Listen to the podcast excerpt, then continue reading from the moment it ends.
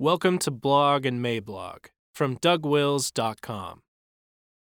This audio is brought to you by Canon Press. Don't forget that out now, exclusively on Amazon Prime, Man Rampant. Join Douglas Wilson and his guests as they have uncompromising conversations about Christianity, leadership, and masculinity. These topics are sure to get you into trouble, and they might even change your life. Sacred cows, beware.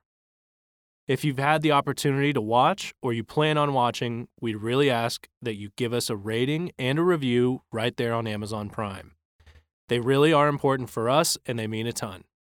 Thanks.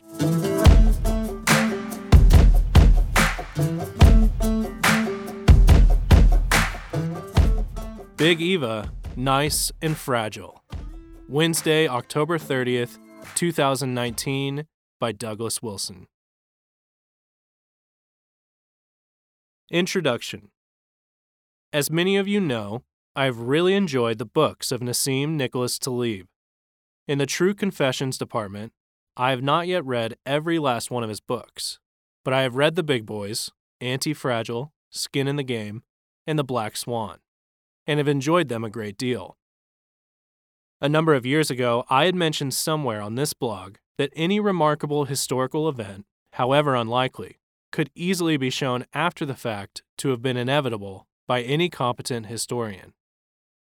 100 historians, safely ensconced after the fact, could easily demonstrate the inevitability of the Reformation or the collapse of the Soviet Union. But somehow, all this inevitability is invisible to everyone before the fact.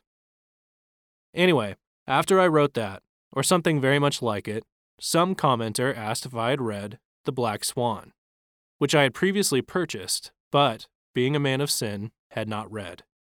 I thought something like, huh. Took it down off my shelves, and that was that. I was promptly edified.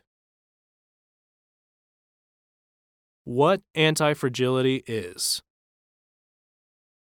I bring all this up because of a central lesson in Anti Fragile, a lesson that has great relevance for evangelicals in our time. An oak tree that has withstood many storms is an oak that has roots that go deep because it has withstood many storms. It is stronger because of what it has gone through. But greater strength is not omnipotence. Anti fragile does not mean invincible. A man cannot study the principles of anti fragility in such a way as to become an immortal. But within the confines of this tempestuous life, being anti fragile is far to be preferred to the main alternative, which is the condition of being fragile. Here's Taleb. Anti fragility is beyond resilience or robustness. The resilient resists shocks and stays the same. The anti fragile gets better. Fragile institutions freak out over the prospect of tumult. Sturdy institutions say, huh, Anti fragile institutions mutter, oh boy, oh boy. Anti fragile people are in a position to count it all joy when they meet various trials. James 1 2. If you are fragile, if you have adopted the safety first tenets of fragility, the scriptural exhortations that summon us to welcome adversity with steadfast faith and courage make no sense. Not only that, but we rejoice in our sufferings, knowing that suffering produces endurance, and endurance produces character, and character produces hope. And hope does not put us to shame, because God's love has been poured into our hearts through the Holy Spirit, who has been given to us. Romans 5 3 through 5, ESV. There it is anti fragility in a nutshell. Big Eva. I believe that it was Carl Trueman who coined the phrase Big Eva. He was referring to the network of conferences and big name celebrities that dot the evangelical landscape so winsomely TGC, T4G, and so on. But the assumptions and outlook of Big Eva stands beyond their A list celebrities. All celebrity cultures have their B listers also, and B listers complaining about A listers is part of the fragile show. To have someone who wins a Tony snarking about someone who won an Oscar is not exactly breaking free of that celebrity culture. It is not any kind of genuine alternative. A fragile subset complaining about a fragile set is not anti fragile. Anti fragility is as anti fragility does. We enjoyed having Chris Wiley here in Moscow this last week, and he was kind enough to remind us of just how fragile the celebrity culture of big evangelicalism actually is.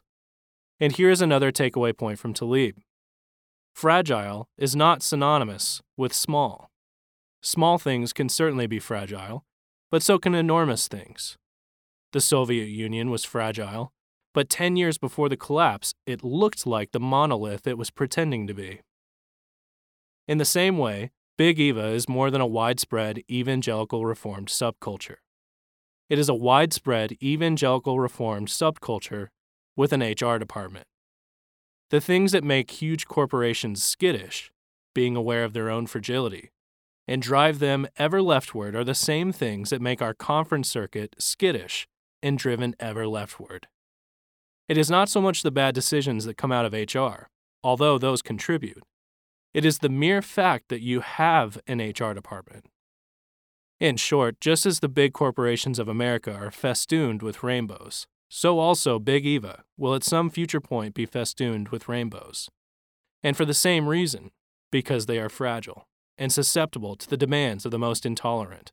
Another Taleb point. Nice and fragile.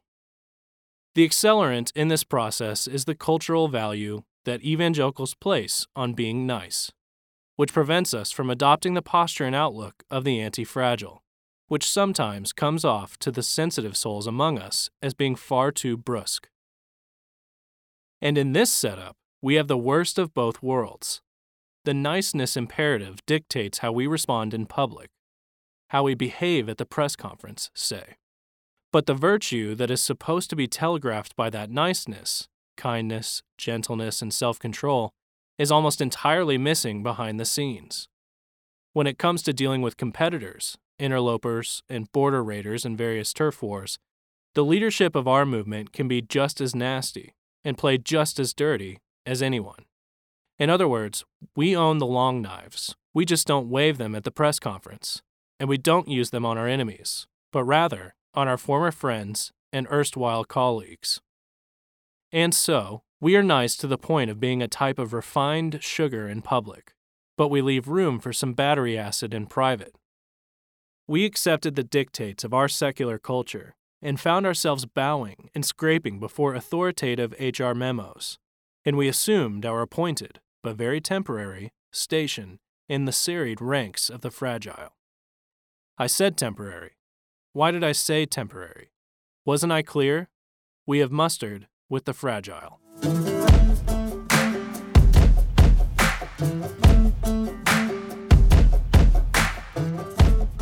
For more books and audio from Douglas Wilson, please visit us at canonpress.com.